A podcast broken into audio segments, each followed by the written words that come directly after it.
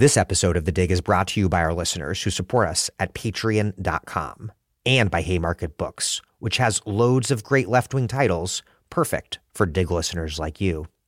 One that you might like is Against Erasure, a photographic memory of Palestine before the Nakba, with a foreword by Mohammed El Kurd.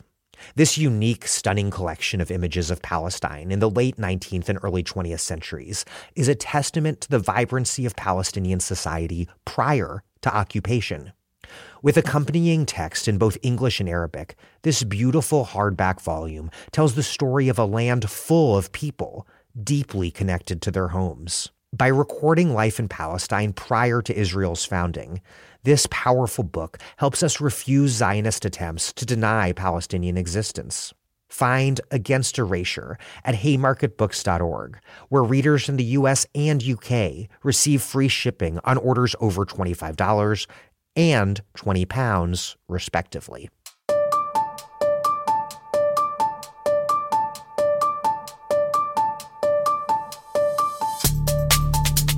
Welcome to The Dig, a podcast from Jacobin Magazine.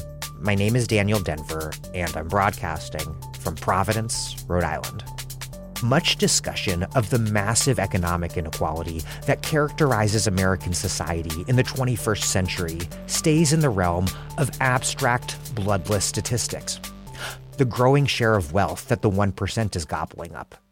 The huge number of working class Americans declaring bankruptcy over medical debt, or unable to pay swelling rents, or crushed by student debt.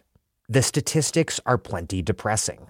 When reporting does flesh out the lives behind these figures, it's often tales of a deindustrialized worker, a young man rocketed through the school to prison pipeline, or a working mom homeless with her child because she can't afford an apartment. This work, of course, is essential. What we don't often get much of is a sense of the texture of life for capitalism's winners, including a variety of little understood forms of labor that make those super high end lifestyles possible. Sociologist Ashley Mears's book, Very Important People, gives us some of that texture through a fascinating, often disturbing examination of the garish world of the global ultra rich party circuit. Mears is a former model and the author of a previous book, Pricing Beauty The Making of a Fashion Model, which is about labor conditions for models. Through contacts that she made writing that first book, for this book, she joined the club promoters and models, girls in promoters' parlance, who serve as something like human set pieces for the dream worlds for the super rich that are created at these VIP clubs. She chronicles the carefully choreographed displays of waste, such as bottle service and dance floor champagne wars, and unpacks the complicated and rigid social hierarchies that undergird them. Today's interview is guest hosted by Jacobin editor Micah Uetricht, who has a fascinating conversation with Mears about this excellent book, which provides an in depth look at what exactly the wealthy are doing with their money. It's a book about the cascading effects that their bottomless appetites for extravagance have on industries and on the entire society beyond these clubs. The promoters who are desperate to please their wealthy clients, and the women whose stereotypically good looks are central to that pleasure. While growing millions of Americans struggle to survive stagnant wages and ever rising costs of living, this parallel universe of the ultra rich is characterized by a kind of luxury consumption arms race, growing ever more wasteful and ever more self indulgent. In fact, as labor's share of income declines and productive investment slows, this sort of conspicuous consumption has an ever greater role in keeping the wheels of global capitalism turning.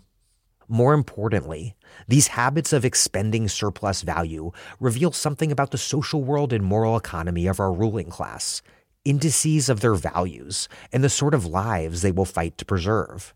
Very Important People chronicles one corner of that universe vividly and maddeningly. We've spent the past few months doing in depth episodes on and around Palestine, and there's a lot more of that coming up soon. And given what's going on in the world, this world of super elite bottle service might seem obscene. And, well, it should, because it is. As we peer into these penthouse suites of the global political economic order, we should remember that this entire edifice of wealth rests upon a foundation not only of labor exploitation, but of brutal violence and dispossession. And it always has.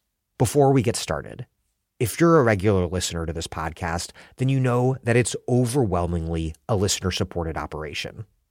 Not only that, it's a voluntarily listener supported operation by which I mean we don't paywall anything to push you into contributing because this podcast is a political education project and we want every single person possible on earth to listen. That only works though because listeners who can afford to contribute do so. If that is you, if you're a dig listener listening right now and you appreciate what we're doing here and you can afford as little as $5 or even $1 a month, please contribute now depending on how much you contribute and where you live, we will also send you a book or books in the mail, or a tote bag, or a coffee mug. All contributors get our excellent newsletter written by the brilliant Ben Mabie, delivered to your email inbox. Please contribute now. That's P-A-T-R-E-O-N dot com slash the dig. There is a link in the show notes. Click it. Okay, Here's Ashley Mears, a professor of sociology and women's gender and sexuality studies at Boston University. She's the author of Pricing Beauty, The Making of a Fashion Model, and Very Important People Status and Beauty in the Global Party Circuit. She is interviewed by my guest host, Jacobin editor Micah Uetricht.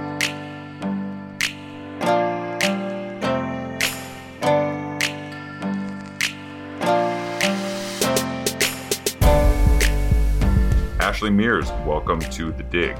Yeah, thank you, Micah. It's good to be here.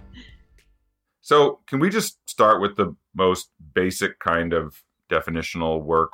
What is your project in this book, Very Important People? What is this world that you described and participated in in it? And who are the kinds of players uh, that make up this world? So, very important people. It's a little bit of a sarcastic title because it's about a, a, space of nightclubs that are for VIP.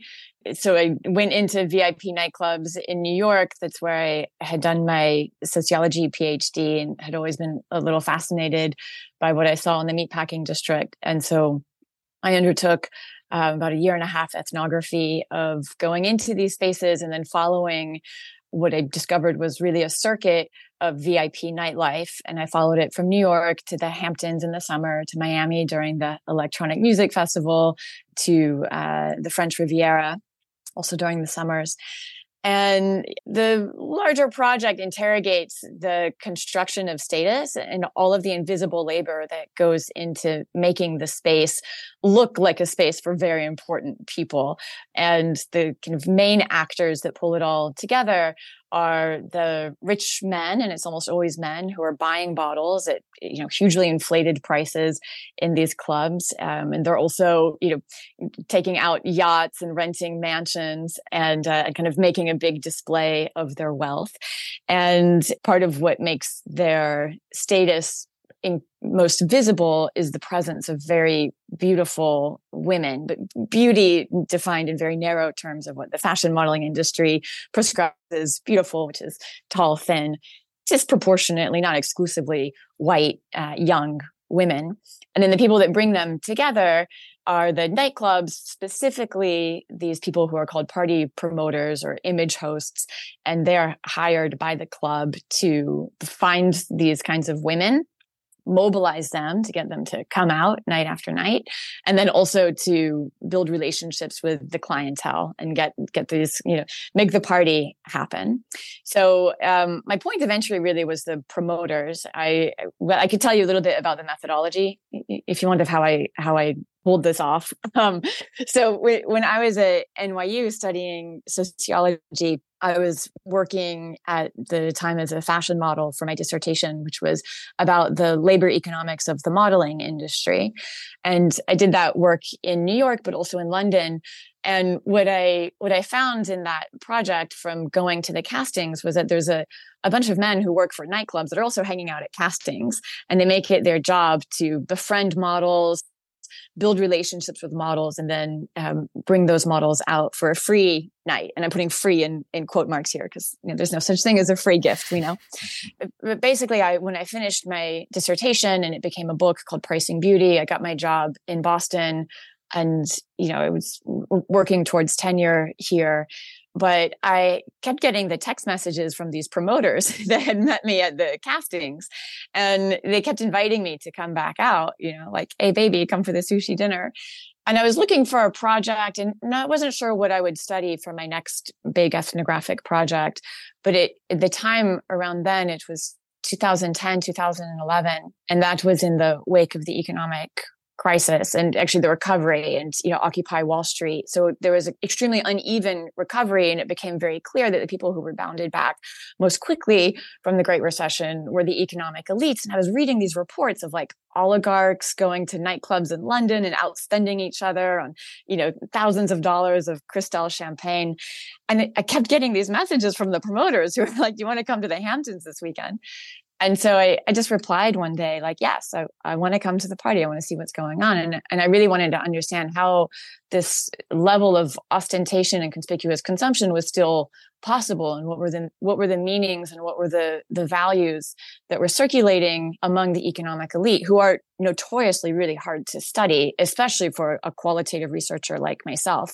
I mean i'm an ethnographer and that that means that i try to get as close as possible to the to the lives and the everyday reality of the people that i want to study economic elite of course they have like walls up they you know have privacy and uh, they have lawyers right? So it's really hard to get into the elite. And so i found this sort of back door of getting in with the promoters who are servicing the elite and constructing this vip global circuit for them.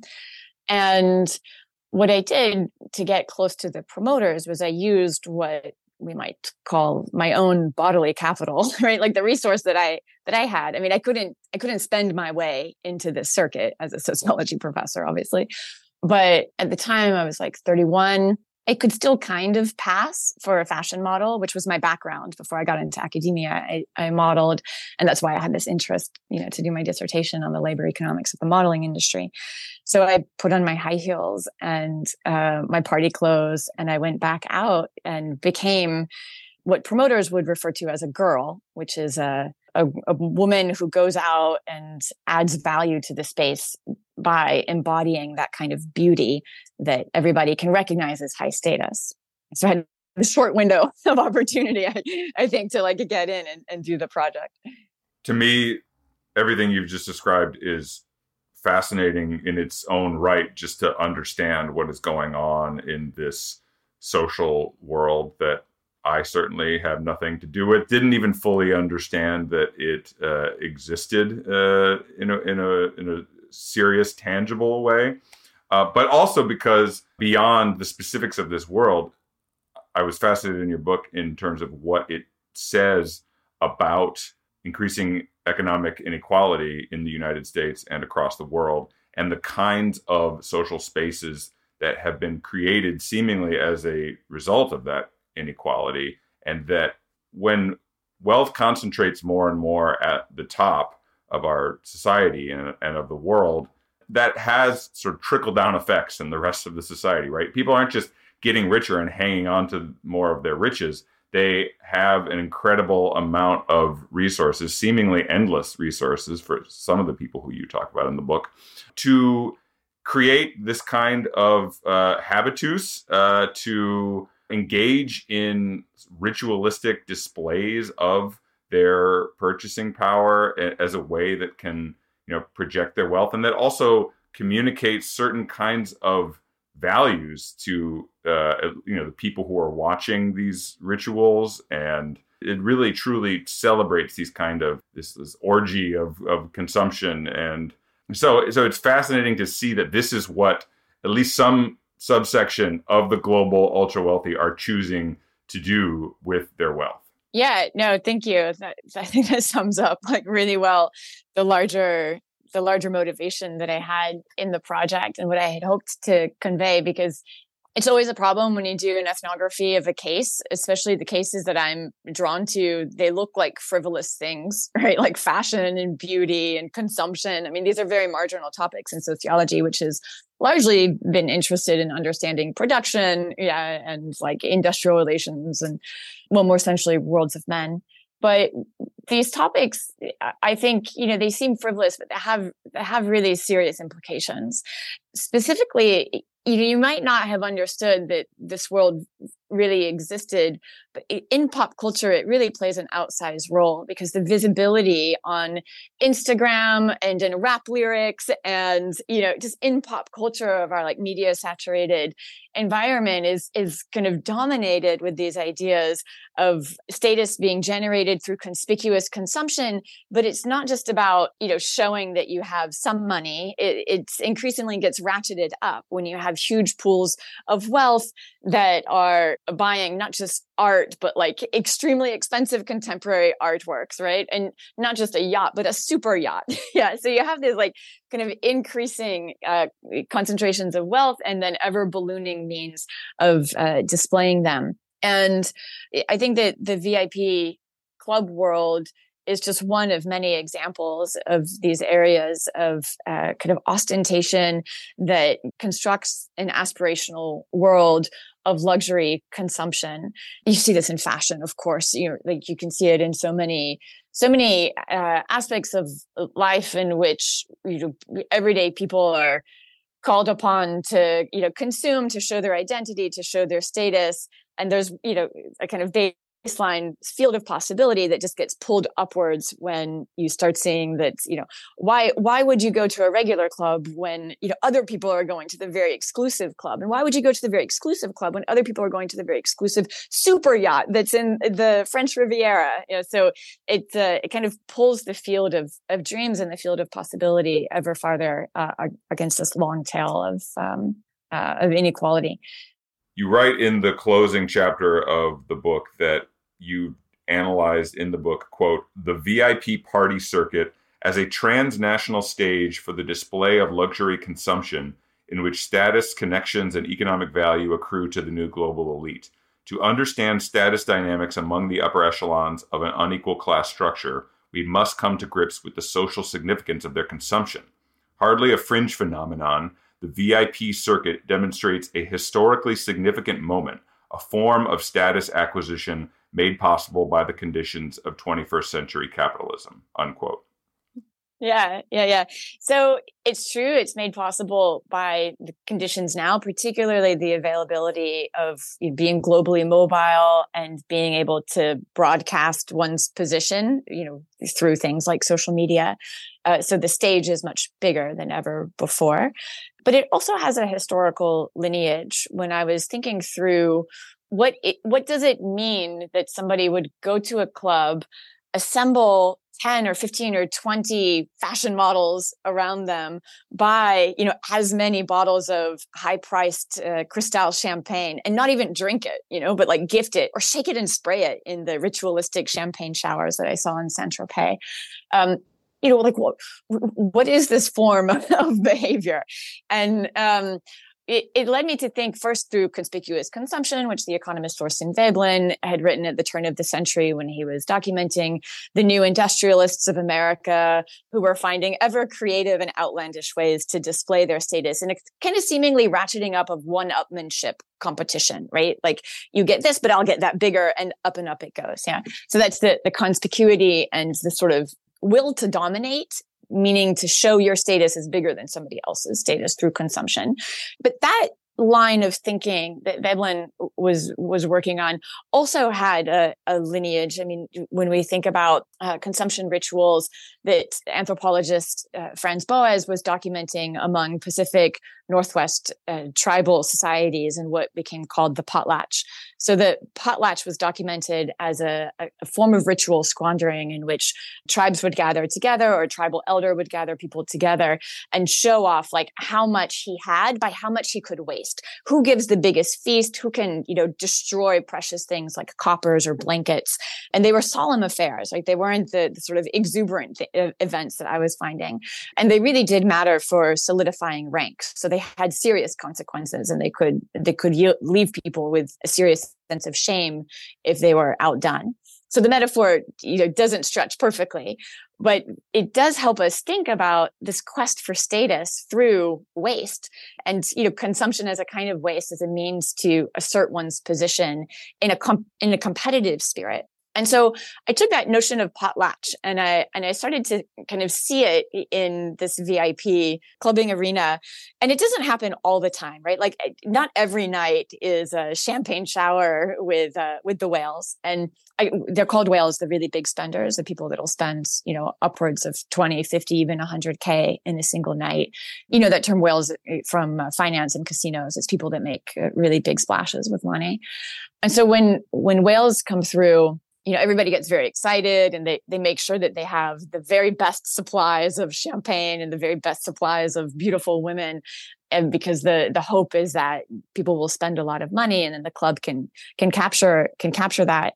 And they really were exuberant nights. I mean the the bottles come out with um, sparklers you know these little fireworks that burn in the club. Very very clear effort to be conspicuous right? So you it very much draws the eye so you can see who's spending what the models are expected to wear uh, very tall high heels I should add very uh, uncomfortable high heels as well that are like four inches tall. Um, and this also means, you know, models are already like starting at uh, five nine or five ten, so it means that they're also towering in the club. You know, that also draws the eye. So everything is meant to to kind of showcase who are these people who have the most the most money in the room because they're wasting it yeah, and they're signaling it and yeah that's a that's an effort to to transform economic power into symbolic prestige i mean and and we see this in in many other forms um you know not just consumption of material goods, like in the art market. Um, but you could think of philanthropy as a as a similar kind of you know effort to uh, sometimes whitewash money or or just to convert uh, money into status. And so yeah, it's it's new, but it's also quite old. We'll get into some of the specifics of the world in a second, but I just have to say near the top here that your book is an academic sociology book. You're describing the scene not with a sense of sort of like moral judgment one way or the other about it. You're just providing an ethnographic description of, of what this world looks like.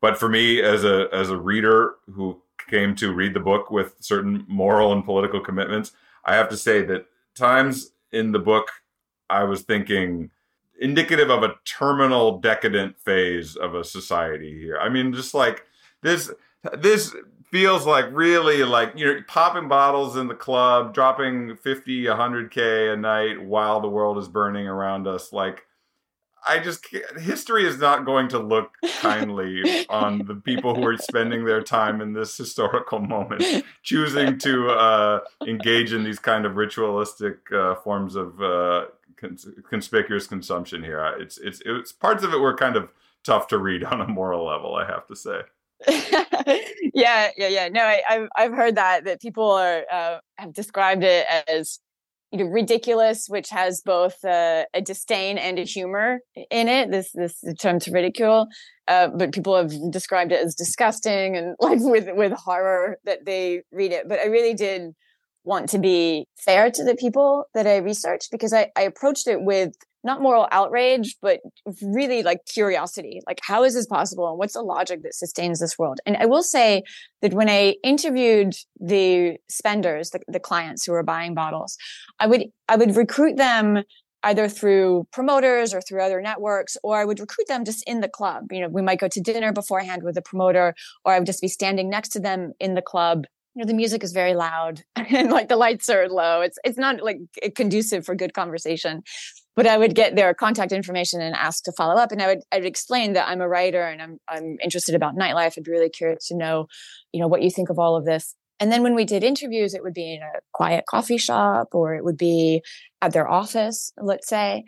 And in interviews, these rich people would describe their own spending as quite measured, uh, modest by comparison. So they'd always put it in a comparative perspective. Like they're not the worst spender. Um, you know, they're not the biggest whale. Or they would describe themselves, their current consumption in reference to the former self, right? Like I did this when I was young, but now I'm mature and I and I know better. And they too shared this this uh, I wouldn't say outrage, but a moral unease with spending uh, in this way. And I think that that's because everybody knows that ostentation violates like a, a basic uh, middle class, you know, widespread norm of like how to be disinterested but furthermore status is a sensitive good. It's it's not something that you can buy easily because the moment that you do you lose status right? You're seen as like a status seeking kind of person and therefore shallow and inauthentic um, and everybody embraces this discourse of authenticity now. And so they would uh, often talk about their logic of wanting to be a part of this scene in relation to their work lives, especially for uh, people in tech or people in banking, um, also in real estate and um, yeah, other forms of financial services. They would talk about being in the VIP space as a way to meet other VIPs like themselves with whom they could do business.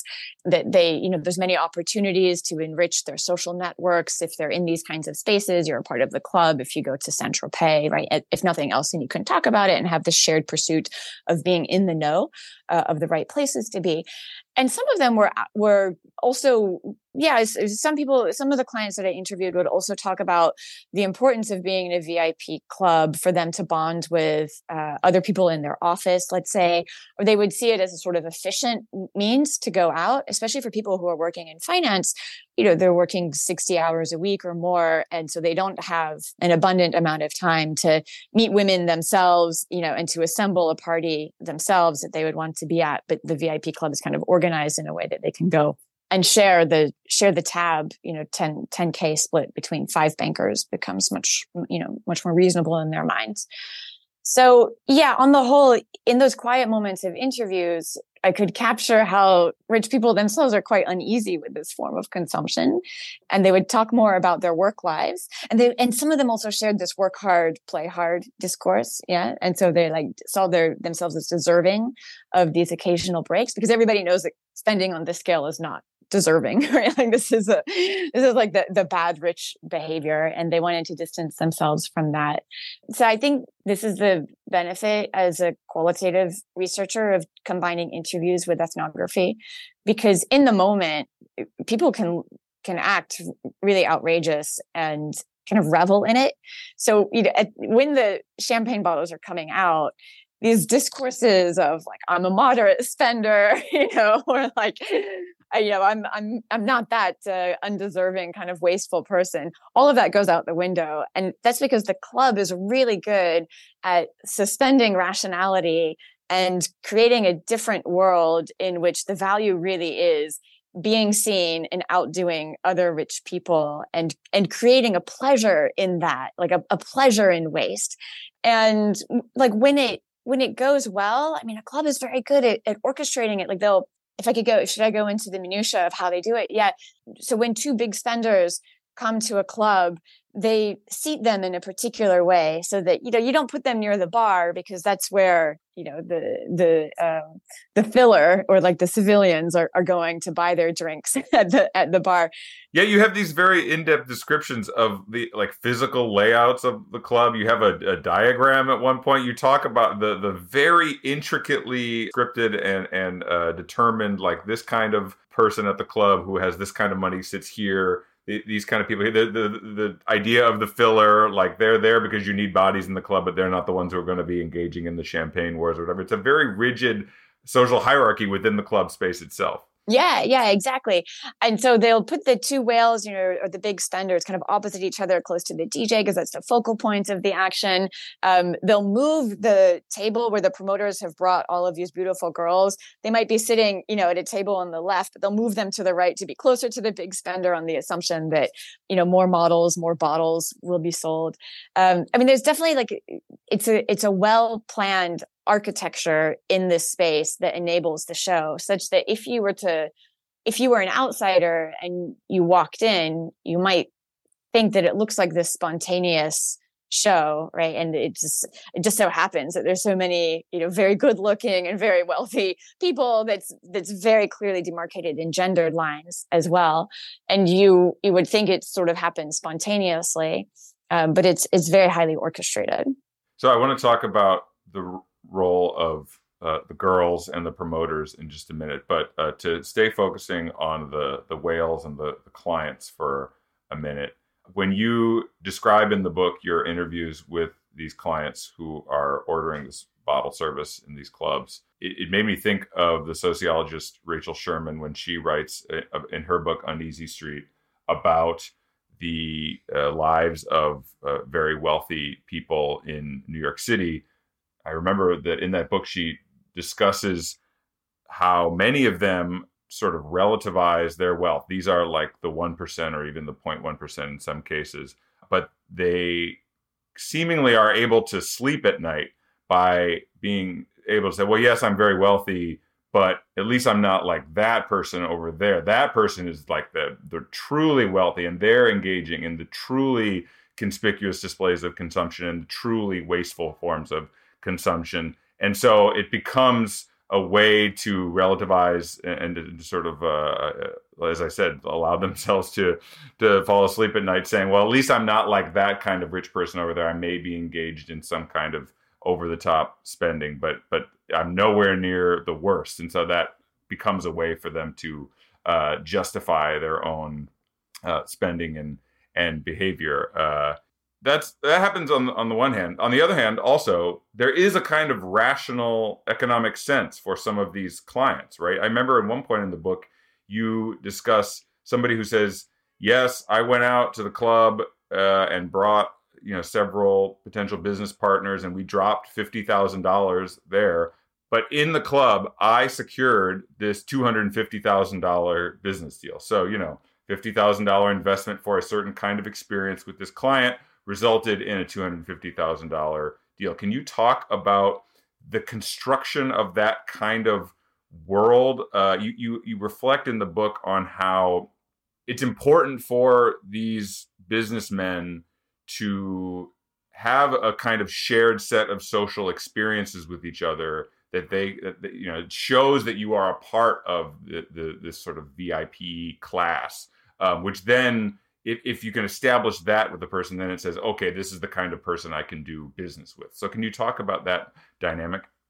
Yeah, sure. So, this is also a double edged sword because for a lot of people who are going out into the club and spending in ways that are perceived as reckless, nobody would want to do business with them, right? And this is why you see generally it's younger younger men who are buying bottles.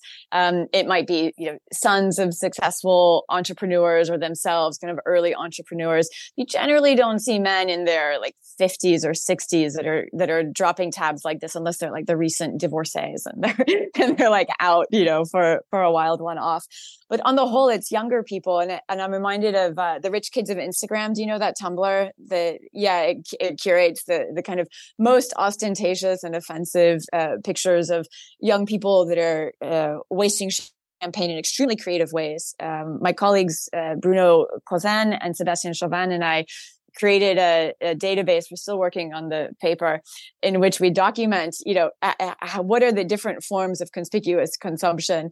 And uh, yeah, we, we documented dozens of different ways of wasting champagne, pouring it in your dog's bowl, pouring it in your bubble bath, drinking it underwater. I mean, come on, right? But like, it's called Rich Kids of Instagram, and there's no children, right? It's just like younger younger people, and it's it's um, behavior that would come with certain risks and liabilities for older elites who have more responsibility and are assumed to not be you know spending in ways that are seen as reckless. So yeah the the rich guys that i the rich clients that i spoke with they would often talk about the importance of spending in relation to their work lives. Like, yeah, I spent money at the club. I know it looks bad, but I got a business deal out of it. But it's really hard as an ethnographer to actually follow that through and try to examine like what what really are the institutional ties and consequences for elites that participate in this scene um, I, I would say that that what i captured is rather an interesting discourse about how important it was for them to show that they are serious as workers. And I think that's because they know that it looks really bad to be consuming in these ways, right? They are in some ways spending on a level that is on par with the dominant critical discourse of the undeserving poor. You know, the undeserving poor are people who are seen as not working for their money, getting welfare from the government, um, and uh, spending on irresponsible things. Yeah, and and the discourse of the undeserving poor gets brought up, you know, time and again, and you know, adds all kind of destruction to efforts to create a, a stronger safety net. But you could also think of like wealthy people are are also aware of multiple forms of stigma on wealthy on wealth itself. Um, and we know from from lots of social science data that both rich and poor people alike tend to describe themselves as closer to the middle than they really are right? Like everybody wants to seem middle class in america and not be the the outliers. And like who would be the undeserving wealthy? It would be somebody who didn't earn their money who's not working hard right? They're inherited their money or they're entitled uh, and it would be somebody who's spending badly right? Whose like consumption habits reveals that uh, that they don't deserve the money that they have because they're spending recklessly. So i think that what i captured in the interviews was an effort for uh, the rich to show themselves on an appropriate moral or symbolic divide of being a good wealthy person, even though they were clearly engaging in pretty tacky behavior. I don't know how indicative he is of all of the wealthy clients that you included in the book and that you interviewed, but I have to read this quote from Sam uh, doing oh, one of Sam. the interviews you did with him. Yes. Yeah. Uh, you, you're asking him about these rituals, and he says, "quote I've never seen anything like it. It's disgusting, kind of. I thought about this before. Like, is this wrong? Is this a bad use of money? And I don't think it is because it's money spent that creates a lot of good. The money's not better spent on like welfare. I mean, I just told you I love Charles Murray, unquote. Charles Murray, of course, is the uh, right wing uh, social scientist who many people describe as advancing very openly racist views, uh, not to mention ones in defense of wealth and privilege and hierarchy. Uh, quote, but really it's money that's going back into the economy. And I don't think it's better to just give that money like to a homeless person or anything. So when I say it's disgusting, I'm not approaching it from the lens of let's feed the starving babies, unquote. that just sort of speaks for itself, I have to say. Yeah, yeah. So he's so yes. So Sam, who works in who works in finance, and would describe himself as very hardworking, um, and and indeed, uh, I think he he puts in a lot of hours in his job yeah, he's indicative of one extreme pole of people who think that um, you know trickle down economics works, and and they're they're fine they're fine with luxury consumption in all of its forms, as opposed to you know more redistributive uh, means of of allocating funds. But it but what he really took issue with what and and in this he was he was much uh, in in this he had a lot in common with the other wealthy clients that I interviewed, he really took issue with the fact that when somebody is buying luxury experiences or when they're when they're say in this scene purchasing those bottles they're too obviously status seeking that they're doing it for the status. And that in his view is the immoral part. So we've been discussing the clients the people around whom this whole world revolves because they're the ones who are spending the money. Uh, but you also spend maybe the majority of the book talking about promoters and girls. So, can you uh, talk about uh, these two players? Who are they, and what role do they play within this world? And, and why is it that the clients that we were just discussing are want these girls to be present in these clubs so badly?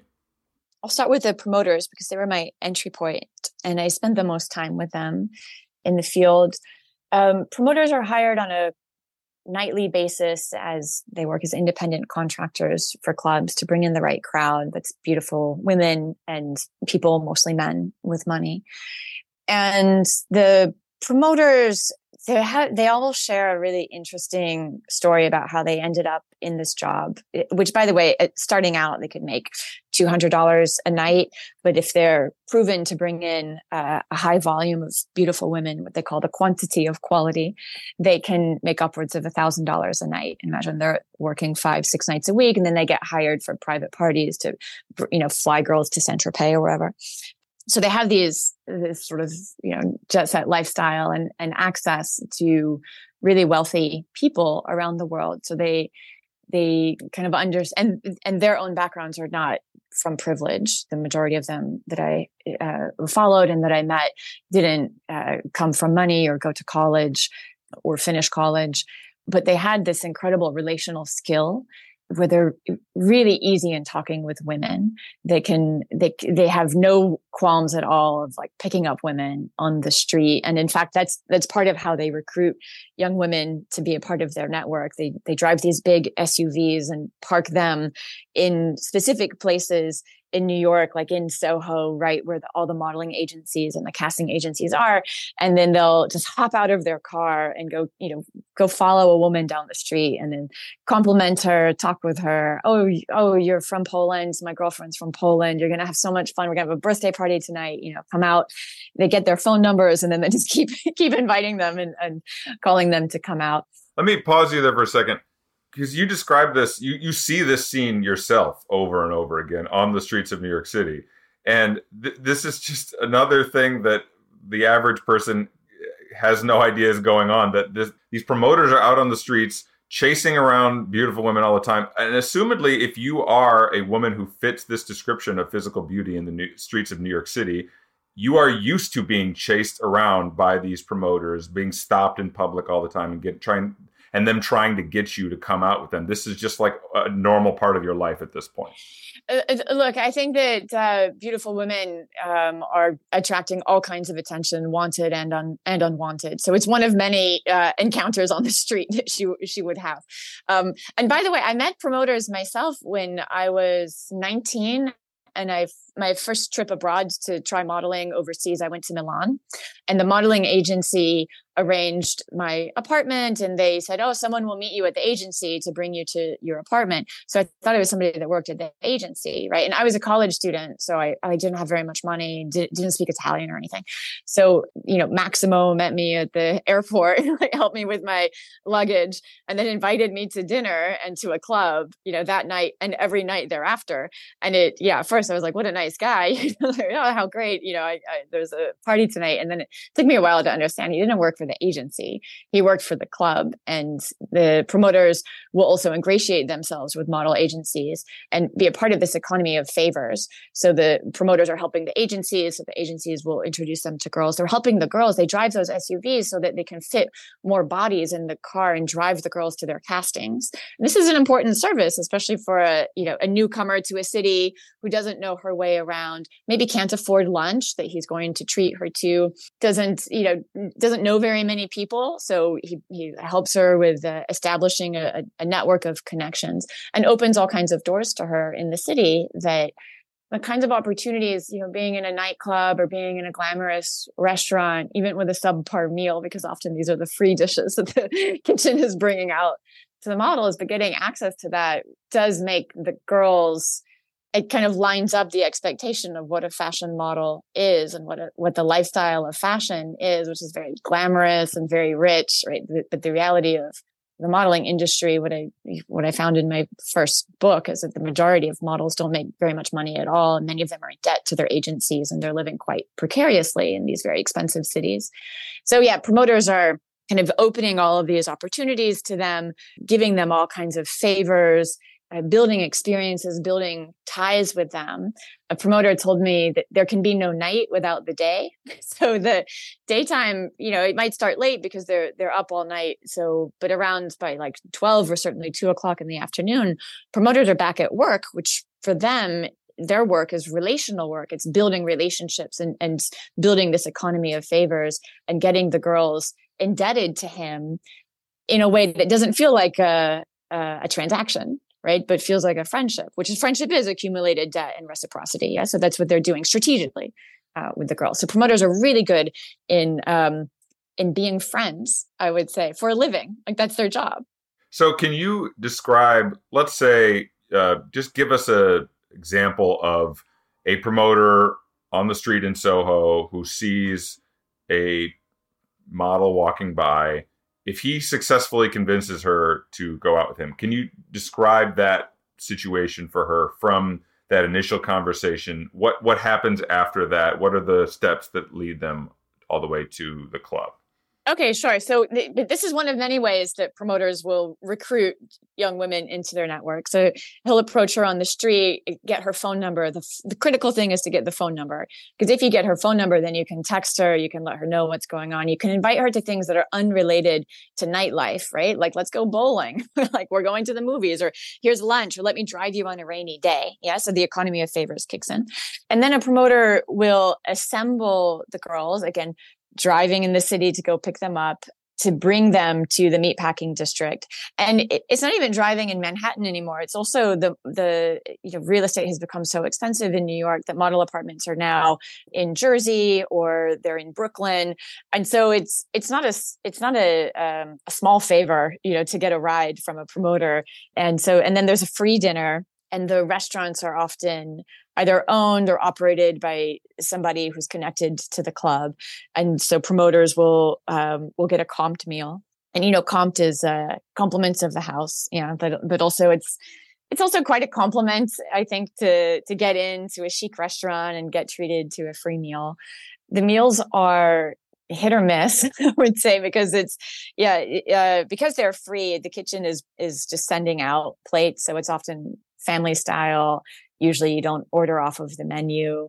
You know, d- dinner could really be like at a sushi restaurant, it, might be leftover cucumber rolls, right? So I always ate before I went out, but dinner will be around 10, wraps up around 12. And then the promoter will bring the girls to the club and, and it, he's hoping for, you know, at least uh, around uh, eight, you know, give or take, the more the better. And when promoters get to the club, they're assigned a table to stay at, and then they get free drinks. And you know, it's it's usually not the best champagne, but you know, whatever prosecco or like uh, white wine is available. And then the promoter really has a tough job at that point, I would say, because it's it's already been a long day for him. And at that point, he has to make it fun for the girls and he has to embody the life of the party. So many promoters uh, are really systematic about it. They don't drink. I mean, some of them do, of course, but but the ones that had been in the game for the longest time, like twenty years, they uh, they didn't drink alcohol, but they were really good at rousing affect. You know, dancing, flirting, joking, toasting. If uh, trying to keep the the energy up for the club, which is really hard. I mean, some some promoters it's it's a huge amount of emotional labor. Um, I, sorry, before you go on, you just described a minute ago uh, the, the part of getting the free meal for these girls, which is no small thing if you are broke, right? You're just you're happy to have someone paying for your meal, but also the provision of that meal by the promoter creates a sense of expectation that you are going to then accompany the promoter to the club, right? You described multiple times yourself being confronted by promoters when you tried to leave after the meal, not go with them to the club. They were very insistent that because you had showed up to the meal, you are now expected to do this kind of labor for them in going to the club. That's right. I got uh, I got scolded a few times when one accused me of the dine and dash. like you can't do a dine and dash, which is a really telling moment in fieldwork because it it reveals that this is a transaction, right? This is not just a gift that's building up a friendship that I, I do have an obligation to repay the debt. And usually that's, that is kind of under the veneer of like, let's have dinner together or let's go for a drink at the club together. But really the promoter's watching the clock because he needs the girls to be at the table for four hours and he needs them to stay at the table so that his table doesn't look empty, right? Because at some point the manager of the club is going to be circul- circling around and seeing which promoter has the quantity of quality. Yeah. so so for the most part i think promoters are going to illustrate the ways of course we're always intertwining intimacy and money in our relationships all the time promoters are just much more strategic and explicit because it is in it's their job but they're really good at hiding it right and making it feel like leisure not labor like friendship not debt and so on and but there are these moments where it goes wrong right? If one partner doesn't oblige by the unspoken terms of their engagement, then it comes out that like, no, you, I paid the gas to get you here tonight. I need you to stay for four hours. That's the terms of the deal. Um, and so usually it's unspoken. So it, it's in those moments of violating or breaching that you you you get the real explicit consequences. So you just mentioned that the promoters have rounded up these girls brought them to dinner. The expectation is that they now go to the club. You have to get in the door of the club, which is not the easiest thing in the world. Uh, and you describe in some detail uh, what that looks like, what the parameters are for whether or not you're allowed in the door, what the doormen, uh, what what their expectations are, and and the kind of balance of the crowd that they have been instructed to allow through the front door. Can you talk about those dynamics? Yeah, sure. So, um, I mean, it's a it's an interesting moment of uh, socially acceptable discrimination at, at that moment when somebody is trying to come into a club. They're assessed uh, in very very different terms by gender. So, um, men can come in with money, and women can come in with beauty and again it's beauty of a very narrow sort. So at, at one club the door person is instructed not to allow anybody any woman in that's shorter than herself. And she's uh, five foot seven. So you know in heels she's a bit taller. And there are moments where even models are told that they can't come in because they don't have the right shoes. They don't have the high heels. There's a moment where I was following promoters all day long and I didn't have time to run home to get my high heels. And I'm I'm really nervous when I'm walking in the, the door the, if I'm going to make it in. And I did make it in, but promoters are commenting, where are your heels? So it's, yeah, it's, it's very clear that for, for women, they must have this uh, recognizable bodily capital to come in.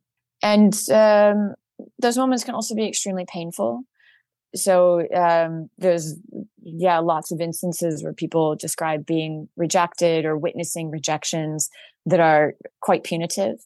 So uh, women who don't meet the bar of beauty are really fiercely excluded because shorter women or heavier women you know women that don't conform to looking like fashion models they threaten to lower the status of the space.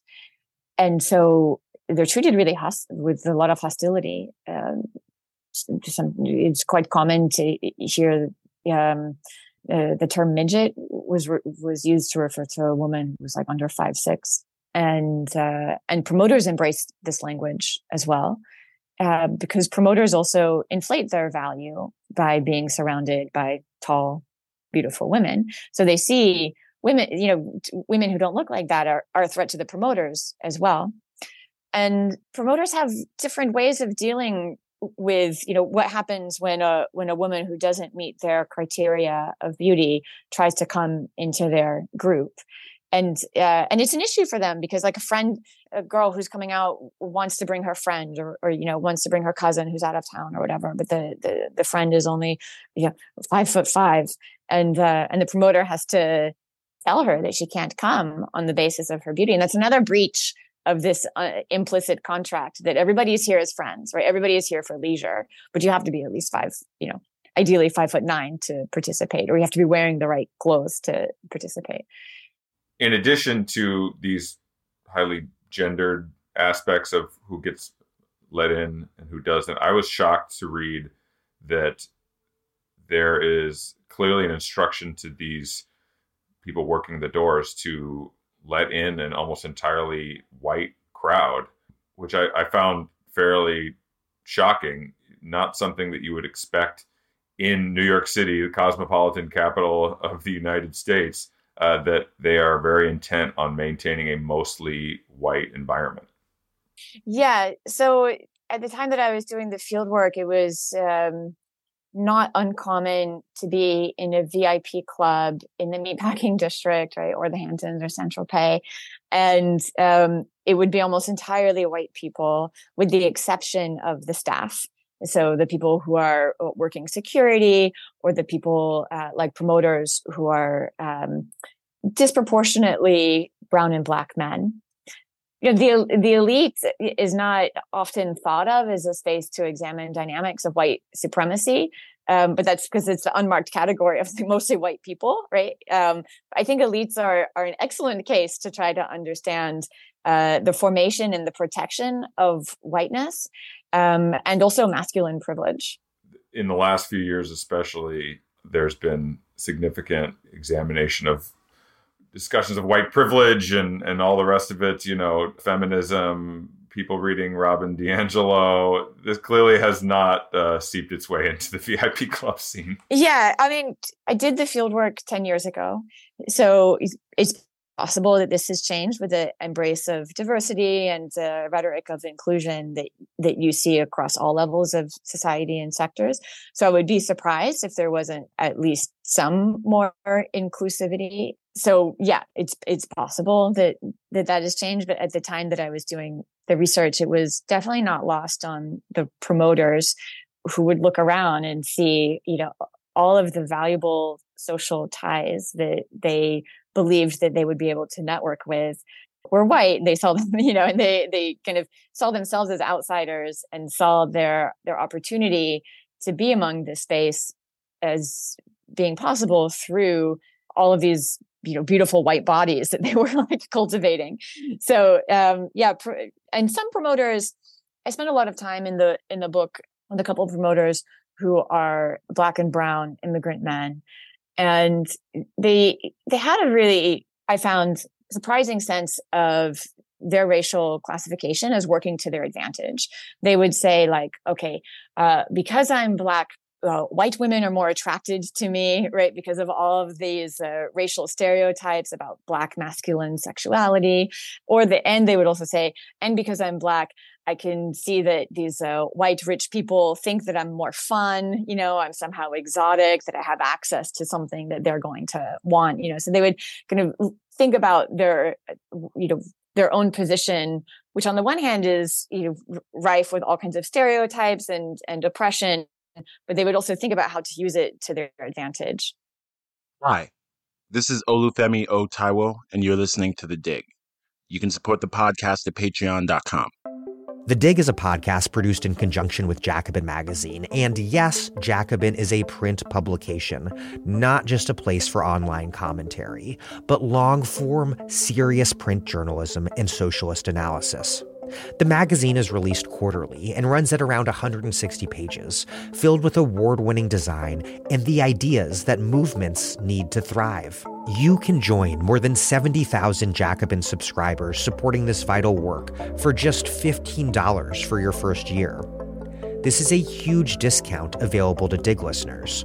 $15 gets you an entire year of Jacobin in print and access to the magazine's very extensive archive. Their latest issue is on aging. It describes the challenges facing welfare states, debates the value of generational analysis, and asks what kind of society our elders deserve. I highly recommend that you check it out. You can access this deal by going to bit.ly slash digjacobin, all lowercase. That's bit.ly slash digjacobin, all lowercase. There's a link in the show notes. So, talk about what it actually is like once you're inside. Uh, what is the group of girls that the promoter has brought into this club? What are they bringing to the environment that these wealthy clients want so badly?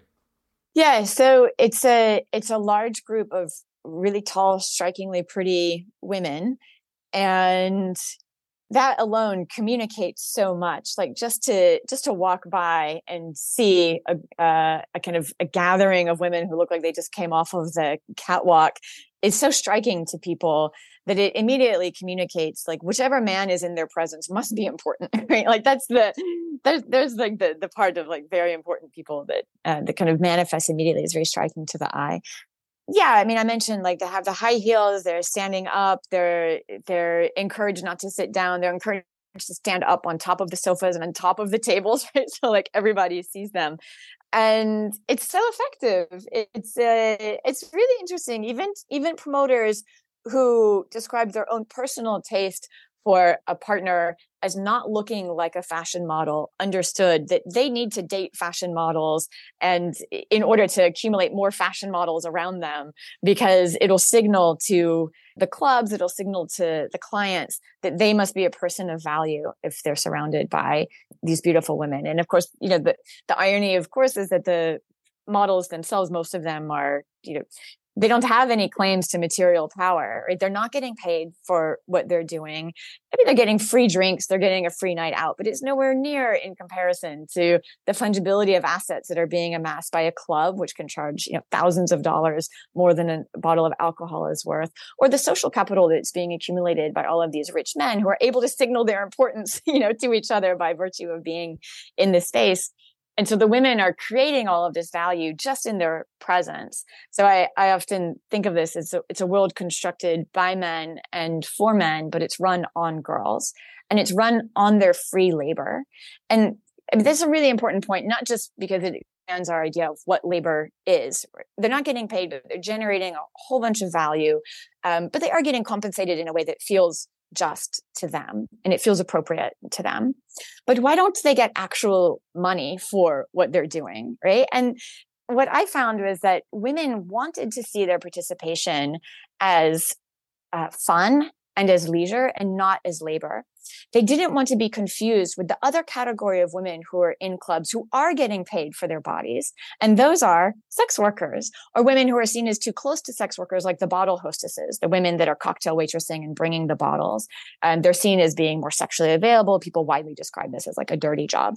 So there's a strong kind of moral opprobrium uh, to be expected against sex work, right? And uh, and a, sh- a, sense of shame if a woman is too strategic in monetizing her body. You know, women that were seen as going out for the wrong reasons would be women who are going out to meet a rich man or a you know for like a, a wealthy husband this was seen as, as someone described it as whale hunting, right? Or someone also described this as soft hooking, right? It's it's like being a hooker, but you know, instead of explicit money, it's you know shoes and handbags. But all of this was looked down upon by the clients, by the promoter, and by the girls themselves who didn't want to see themselves as close to sex workers. They didn't want to get paid. So quite paradoxically, you know, even though they're generating all of this value, really what they gain is a symbolic value by being not paid.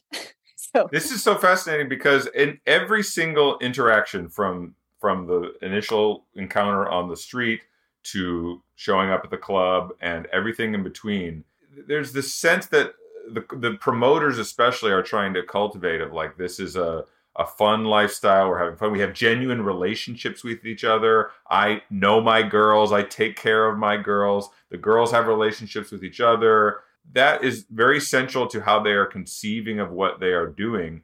But it's such a fine dance socially. There's so many red lines that you could cross at any moment where you go too far in this direction and all of a sudden you're seen as something like a, a sex worker or you're like you said, you're here for the wrong reasons. And so uh, this this permeates this entire world. You're you're you're constantly having to be sure that you don't run afoul of these actually quite rigid social norms that are expected of you, and that you even want for yourself because you don't want to think of yourself as somebody who, who is different from your own self-conception of why you're involved in this world right? Yeah yeah absolutely. So one promoter puts it really well that everybody is using each other but there's a difference between use and abuse. And people are like very aware of when that line has been crossed.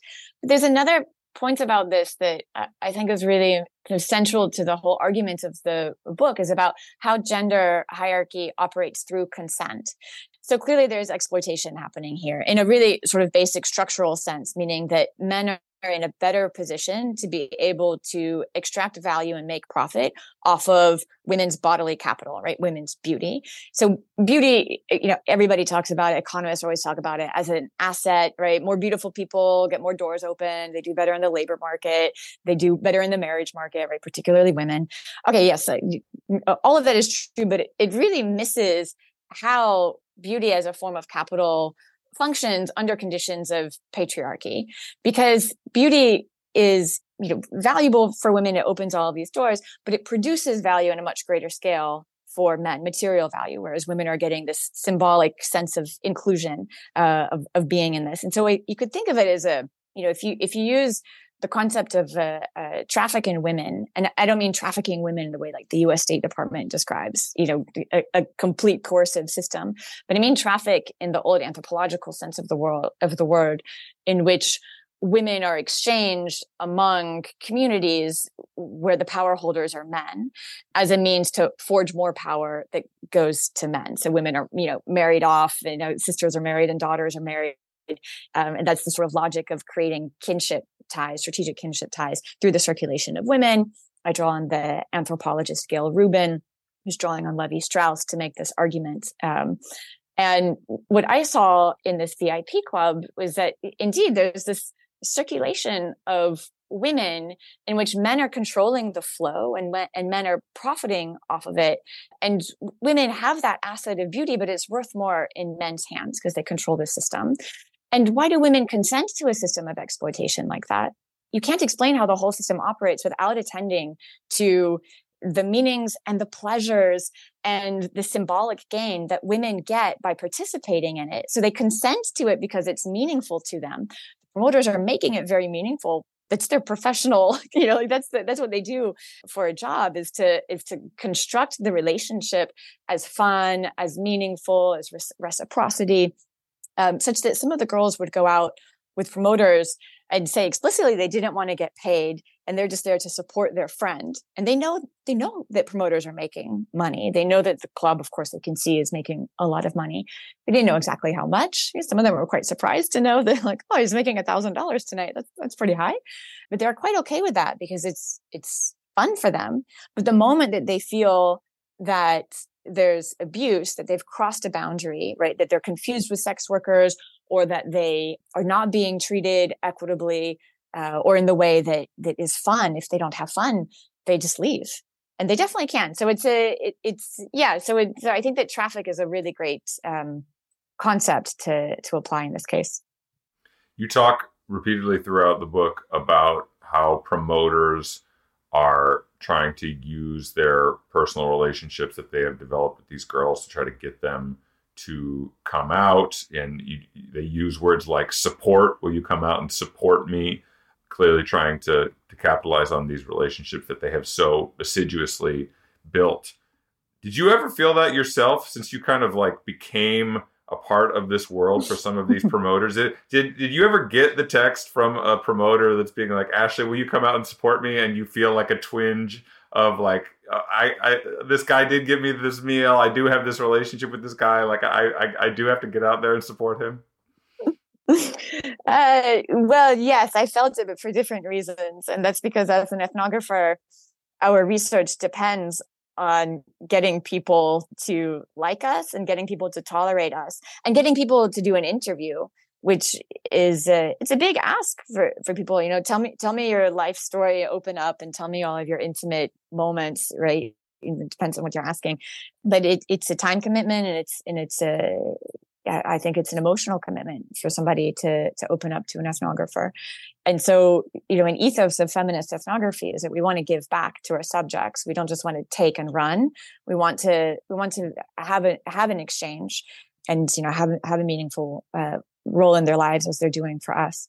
And so, I did think that, like, okay, one way that I can uh, be helpful to them as they're being helpful to me is to show up because I know they always need girls to to show up wearing their high heels. Yeah, so I I I tried very hard to keep that commitment. So every single promoter that I did interviews with, I would show up at least once, but often many more nights at his club. But I very quickly ran into the problem that led me to the this main insight about gender and exploitation and traffic.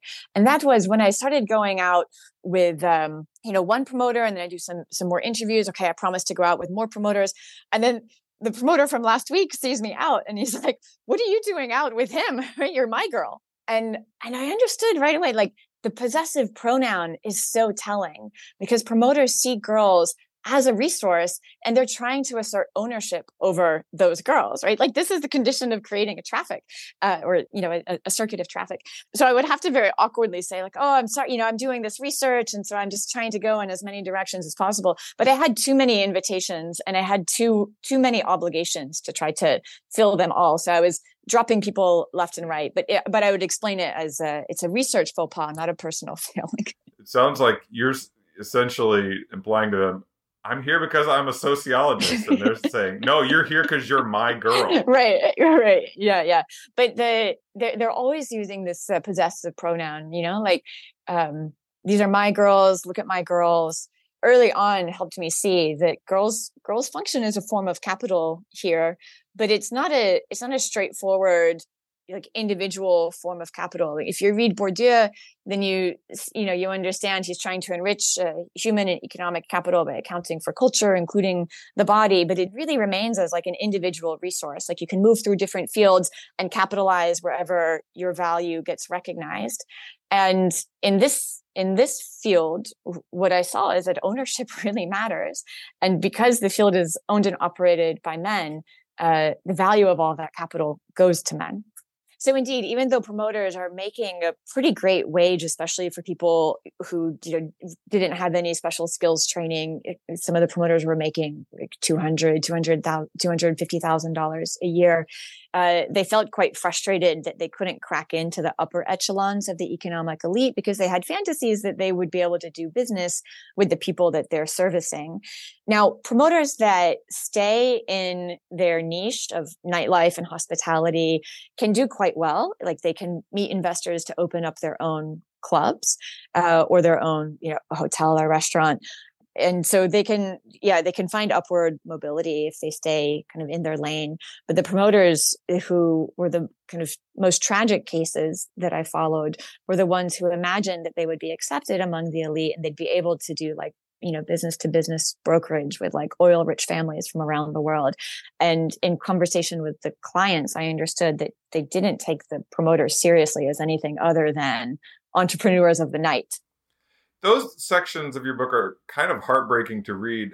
I was reading about these promoters and thinking that they're largely pretty scuzzy people who are exploiting these girls. But then you get a sense through your conversations with them on this topic in particular that they they believe what they are saying about their intimate relationships with these ultra wealthy clients. They're like, no, no, no, this is not just business. This is in the same way that they talk about their relationship with the girls as being like an actual significant personal relationship in their life. Like, no, no, no, I'm not just kissing the ass of this rich person to try to get money from him. Like, I we actually have a substantive relationship, and then to the, hear them learn in real time basically that uh, in fact no they don't really have that kind of relationship with these rich people. You kind of have to feel for this promoter a little bit because clearly their heart is being broken in that moment.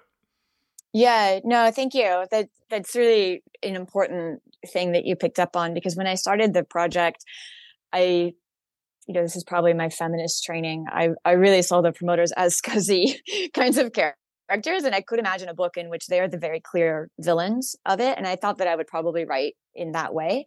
And in spending more and more time with them i, I really began to feel a kind of empathy with them through the proximity through spending time and, and kind of seeing how they really embody the spirit of the American dream, right? The idea that like doesn't matter where you come from, you can you can climb your way up, yeah? And and it's true that they really have climbed quite remarkably far, but it also shows the limits I think of social capital and girl capital, right? Like it only takes them so far. The fact that they have these ties you know, it, it's a certain kind of tie that is predicated on a larger uh, a hierarchy of like class and race that's like a serious divide between them you know disproportionately uh, from you know modest backgrounds and brown and black men trying to crack into and do business with this global elite. So it really shows the limits of what they're able to do, but also the frustrations that they feel because their definition of success comes to be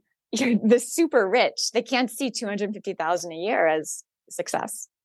Well, to me, that's part of the tragedy of what we're describing here and the tragedy of when a social world becomes so oriented towards uh, these ultra wealthy people that they become the, the the standard by which more and more people begin to judge their sense of success and self worth.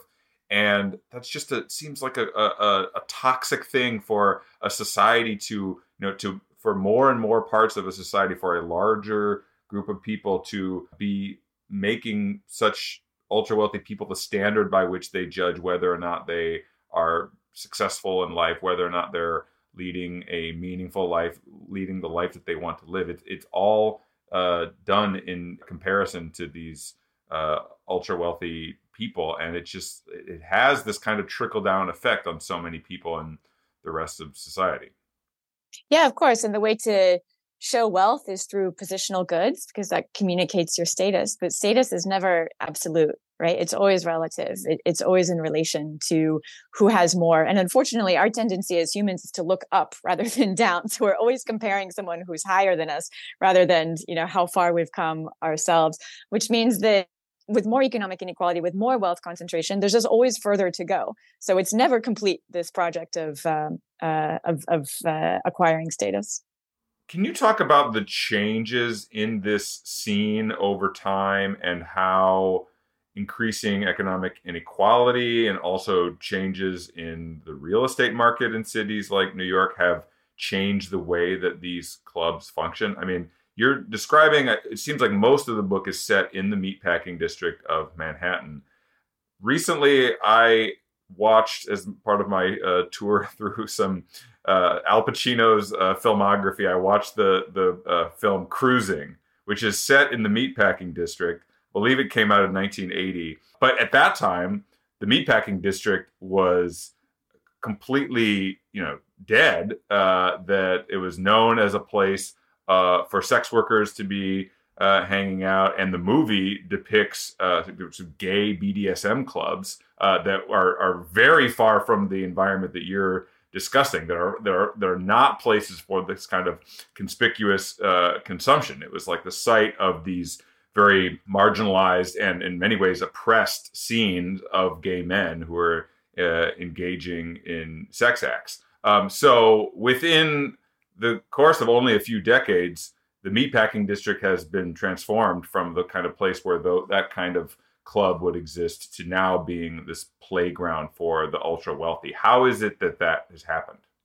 Yeah, so the story of bottle service really is the story of the rising fortunes of a small fraction of New Yorkers who are working in uh, finance, but also real estate as the you know, prices start to increase in the city.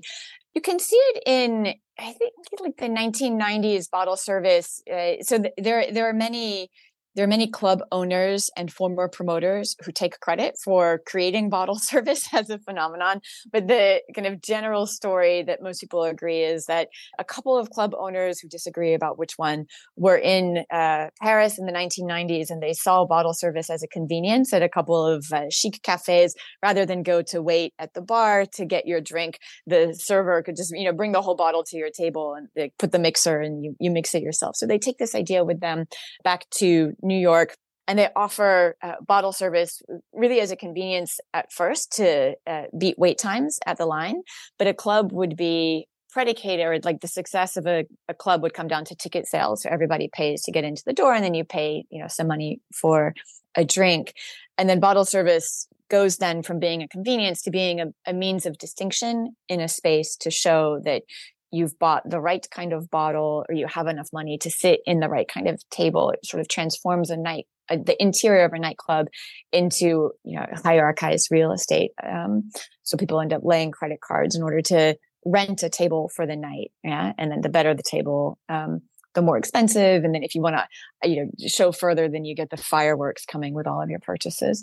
So that process uh, from say the late 1990s until uh, the time that I was doing the research in 20, 2000, the early 2010s uh, coincides with this increase in money for people who are working in the uh, you know the fire professions you know finance insurance real estate the sort of economic drivers of the city you know coincides with deregulation of financial services. And when you look at the charts of uh, you know when is the uptick of concentration of wealth it really starts to take off in um, yeah the 80s and then for sure in the 1990s so this transforms the real estate value and the kinds of amenities that are there in new york city quite drastically. So you see this uh, gentrification, or some urban scholars called super gentrification, right? The creation of these little bubbles for the ultra rich in cities that uh, you know coincides with the police cracking down on uh, uh, homeless or otherwise undesirable populations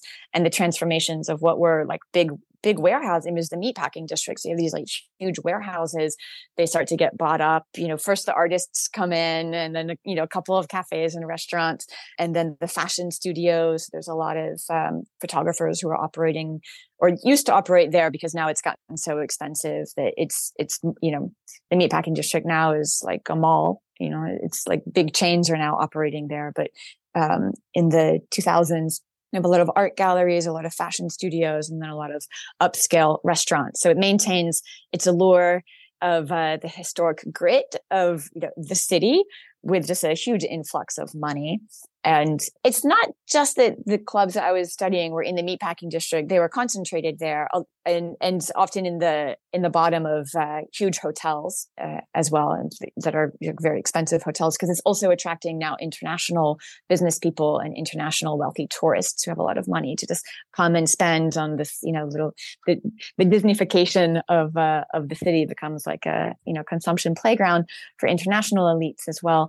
But there were clubs that were in the uh, Midtown Manhattan, also around in Soho, just a, a, higher concentration of them in the meatpacking. So it's more convenient for promoters to kind of, you know, bring the girls to the restaurant there in the meatpacking and hit two or three clubs that are kind of close. But um, but of course they can get in their SUVs and go to Midtown as well. These clubs have been transformed, as you just mentioned, away from a focus on like general admission to the club and you know the the rabble uh, buying the filler, buying uh, the entrance to the club and buying drinks, and and the economically they are now more oriented towards these uh, wealthy clients, which ha- sounds like it has changed the clubbing experience because the the way that the club owners are meeting their bills for every month are by orienting towards these ultra wealthy people, which then, as we were mentioning earlier, seems to create a cascading sense of the, the, the entire enterprise is oriented towards meeting the whims and desires of these wealthy clients. Uh, and also, the, the quote unquote filler is seeing these ostentatious displays of wealth, and, and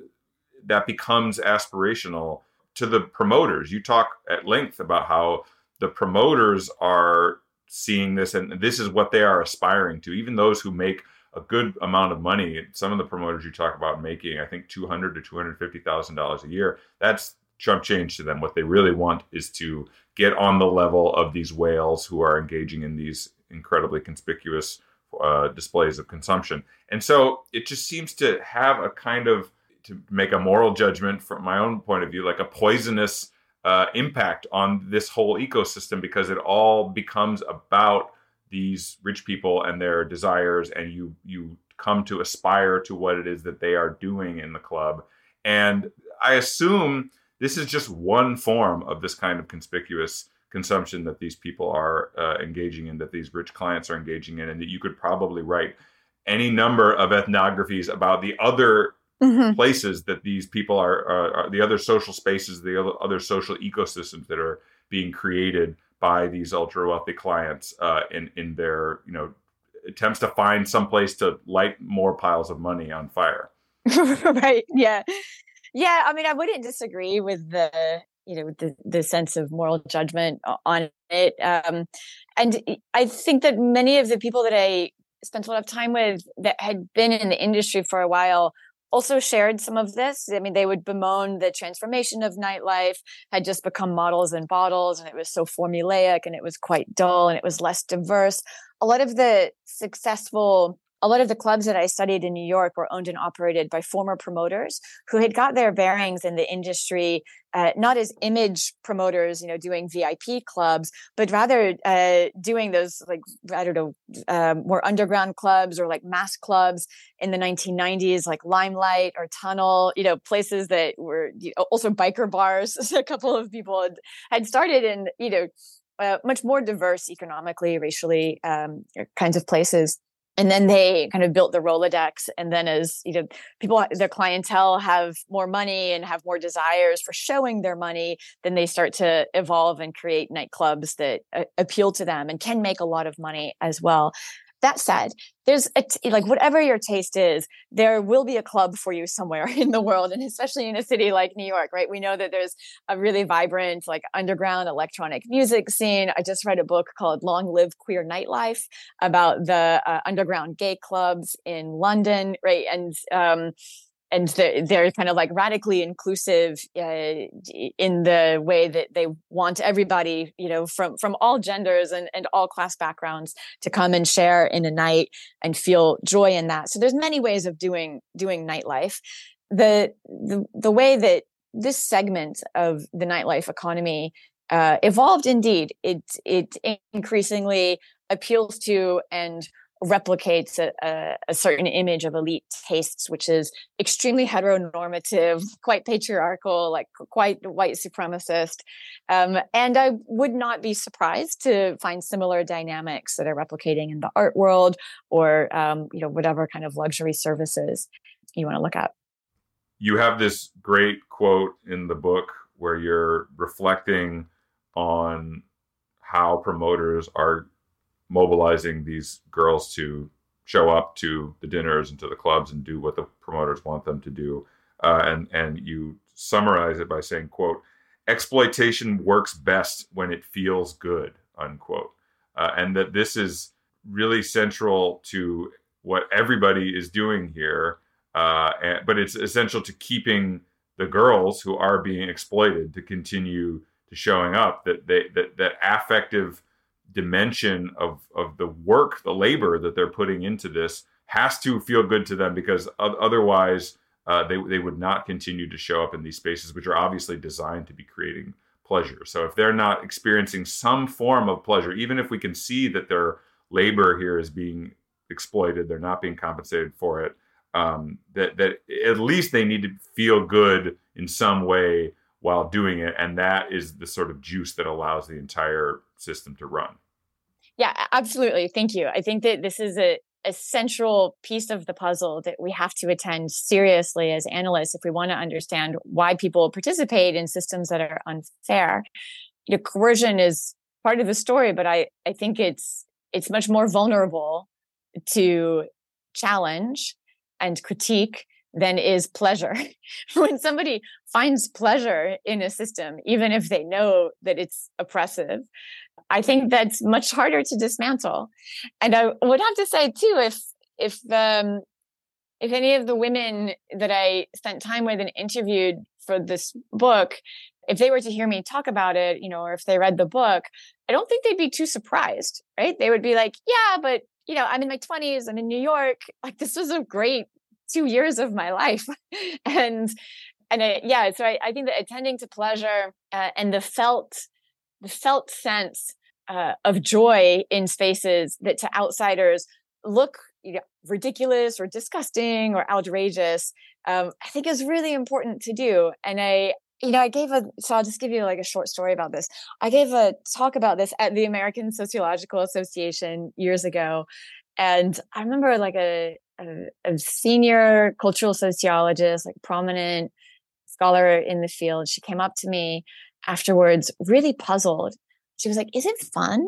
Like, is it fun to go out like this? And I was like, It's really hard to convey like how seductive the pleasures of inclusion are to be included in the very important people space, which is inherently exclusive, right? But it's it's hard to convey that when you're at a sociology conference, right, or on a podcast.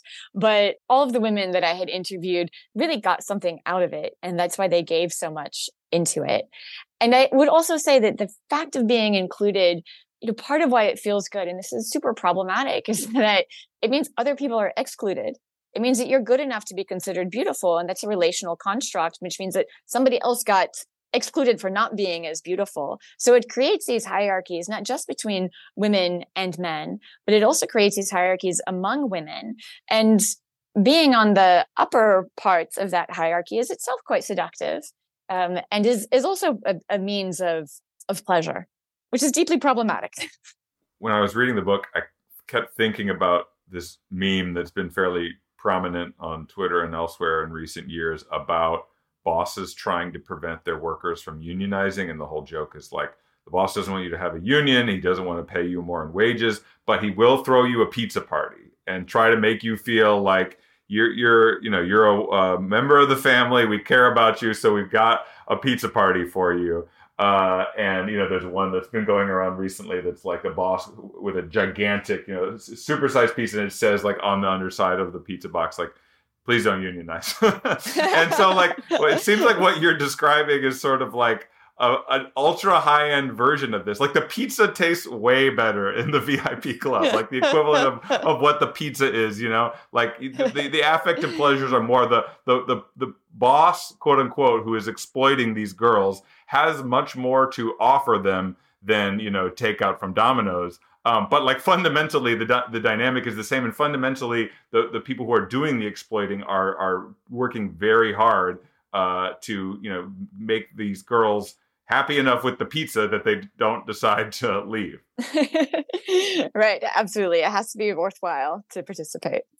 I mean, this is what you know Marxists are why they're so concerned with the development of class consciousness. Like this, in order to convince a given workforce that they are being exploited and that they need to uh, organize in order to change their conditions or whatever. I mean, the, that the, the first part of that is to realize that this is indeed what's happening and the world could look uh, different. I mean, the, obviously that's maybe easier if you're uh, working on a grimy auto factory line or if you're an exploited, you know, non-tenure track uh, professor at a college. Uh, you know, it's easier to convince those kind of workers uh, that what is happening to them is exploitative and abusive than it is to uh, convince somebody who is at a, out at a, a, VIP club. Maybe for for no other reason than that the air, uh, the environment, the atmosphere of that of that place is saturated with uh, the intoxications of of the wealthy. Like you're like what's happening there is is you, you, get to hang out with these rich people, and so you get to feel like you're one of them. And as you mentioned, that is that's a heady mix to be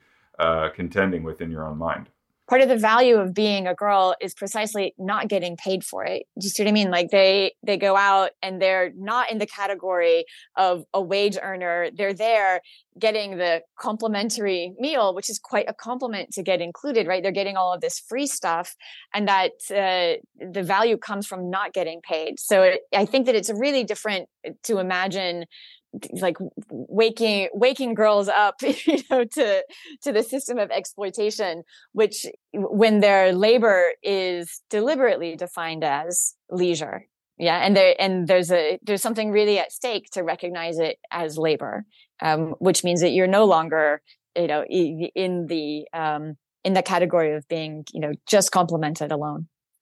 You have conversations with some of these girls in the book where you're you know skirting around this issue of whether what they are doing is labor and they all are like absolutely not this is not what we're doing because they yeah. don't want to change how they experience this experience effectively yeah, yeah, no, absolutely. And I also, at one point, I was like, okay, we could maybe arbitrage the market here. You know, I've got like eight uh, good looking friends from the modeling industry. Let's come together and talk to a club owner and let's agree that we each get a hundred dollars for the night you know we'll show up and get our, our uh, champagne bottles and stay at the table and uh, rather than the promoter getting paid a thousand a night right like we could do this ourselves and uh, they were all like no no, not not interested because they don't want to go out for work. They're not going out for money. They're going out for fun. It's very different things if you go out for money. And that's a desperate thing.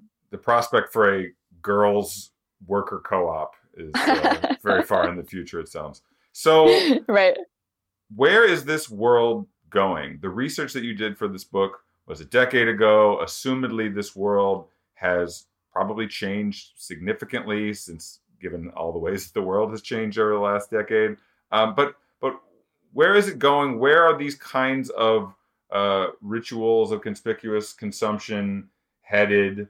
This is beyond the scope of your research for this book, but assumedly you followed it somewhat over the years since you were involved in it. Um, where where do you think this? Uh, what what kind of changes have taken place and are going to take place in this kind of world? Yeah, sure. So there was a resurgence in the uh, mass promotions for big clubs that were driven by ticket sales pre COVID in places like Brooklyn. So we saw this, that's partly the rise of the electronic music scene globally. So that's an opportunity for more inclusive kinds of clubbing, you know, less driven by VIP and, uh, and image promotions. And I, after the publication of the book, I received emails from some people who were nightlife entrepreneurs and they wanted to have conversations about how they could open a more inclusive club and still be profitable right? So can you make a vip club that uh, doesn't have this hierarchy and, and exclusions that are you know very heteronormative and and kind of yeah archaic in some ways? And yeah we had interesting conversations. They didn't end up opening those clubs and i and i had some doubts about whether you can whether a club predicated on like vip is predicated on hierarchy if that can be inclusive what would it actually look like? I think that there's been uh, an uptick in more private social clubs so like members only clubs like soho soho house um, in new york. So uh, zero bond where our uh, illustrious mayor spends a lot of time. That's another private club Right, right, right. These are places that you know have have their own exclusions kind of built in, so uh, they can be treated like private private spaces. So you know, I I'm not sure w- what's happening in club world uh, at the moment. I mean, I've I have been out lately, and it looked so. I went to one of these kinds of spaces, and it yeah, it, it seemed very familiar to me. I was just out a couple of weeks ago in New York, and um, I'm sure that you know, the contents of consumption can always change, but I think the fact of hierarchy persists. So it doesn't really matter what the next thing will be. But I do think that with the shape and nature of economic inequality and wealth concentration today, we're not going to see any lessening of unequal access to whatever that thing is. Ashley Mears, thank you so much. Yeah, thank you.